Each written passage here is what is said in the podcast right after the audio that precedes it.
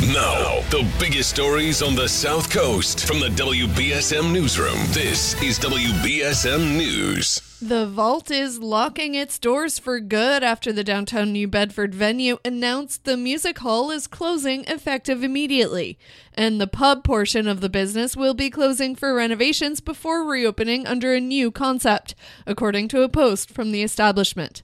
The Purchase Street Spot confirmed news of the closing on its official Facebook page Sunday morning.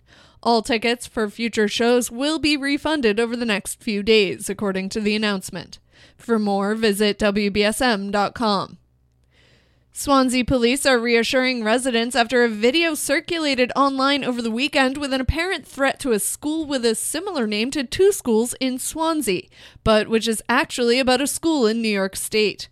Police Chief Mark Haslam said there's no immediate threat here after Swansea police received multiple calls on Sunday, quote, reporting a video circulating online involving an individual holding what appears to be a gun and making threats to a school known as the Case Middle School. Swansea police immediately launched an investigation and found the video is alluding to Case Middle School located in Watertown, New York, not the Case Junior High and High Schools in Swansea. The town's police confirmed their counterparts in New York are aware of the video and are investigating. Haslam said there's no immediate threat to either Swansea school, but there will be an increased police presence at all Swansea public schools today out of an abundance of caution. No injuries reported after an ultralight aircraft crash in Middleborough on Saturday afternoon.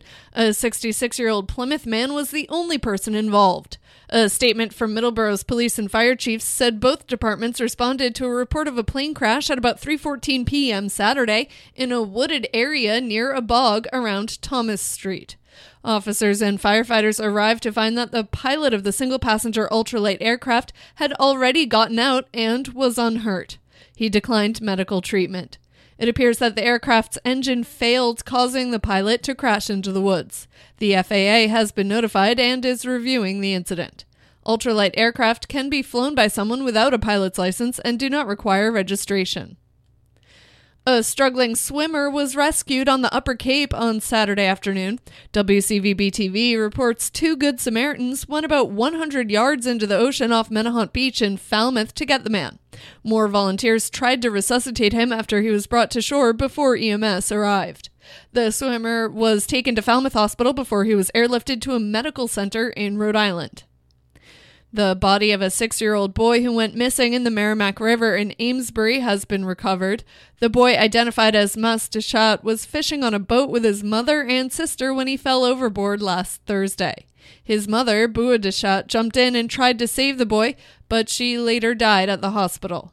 The search for the boy continued from Thursday until it was discovered by a kayaker in the Piper's Quarry area of the river yesterday. The agency that runs public transportation in Boston is turning to technology to keep the system's elevators from smelling like dirty bathrooms. The Massachusetts Bay Transportation Authority announced over the weekend that it will launch a new program in August putting urine detection sensors in elevators. In sports, the NBA Finals resume with a pivotal Game 5 between the Warriors and the Celtics in San Francisco tonight. And the Red Sox will take on the Oakland A's again tomorrow after defeating the Mariners in Seattle yesterday. Now let's take a look at your local forecast from ABC 6. Getting brighter this afternoon. It's a warm and muggy day with temperatures topping out in the low 80s range, a bit breezy out of the west through the afternoon. Tonight will be partly clear. We become less humid. Temperatures dip down into the upper 50s. Tomorrow looks partly to mostly sunny. Should be a really nice day. Staying fairly comfortable with high temperatures around 80. From the ABC 6 Weather Center, I'm meteorologist Chelsea Priest on New Bedford's News Talk Station 1420 WBSM. I'm Kate Robinson for WBSM News. Stay up to date with New Bedford's News Talk Station, 1420 WBSM, and get breaking news alerts and podcasts with the WBSM app.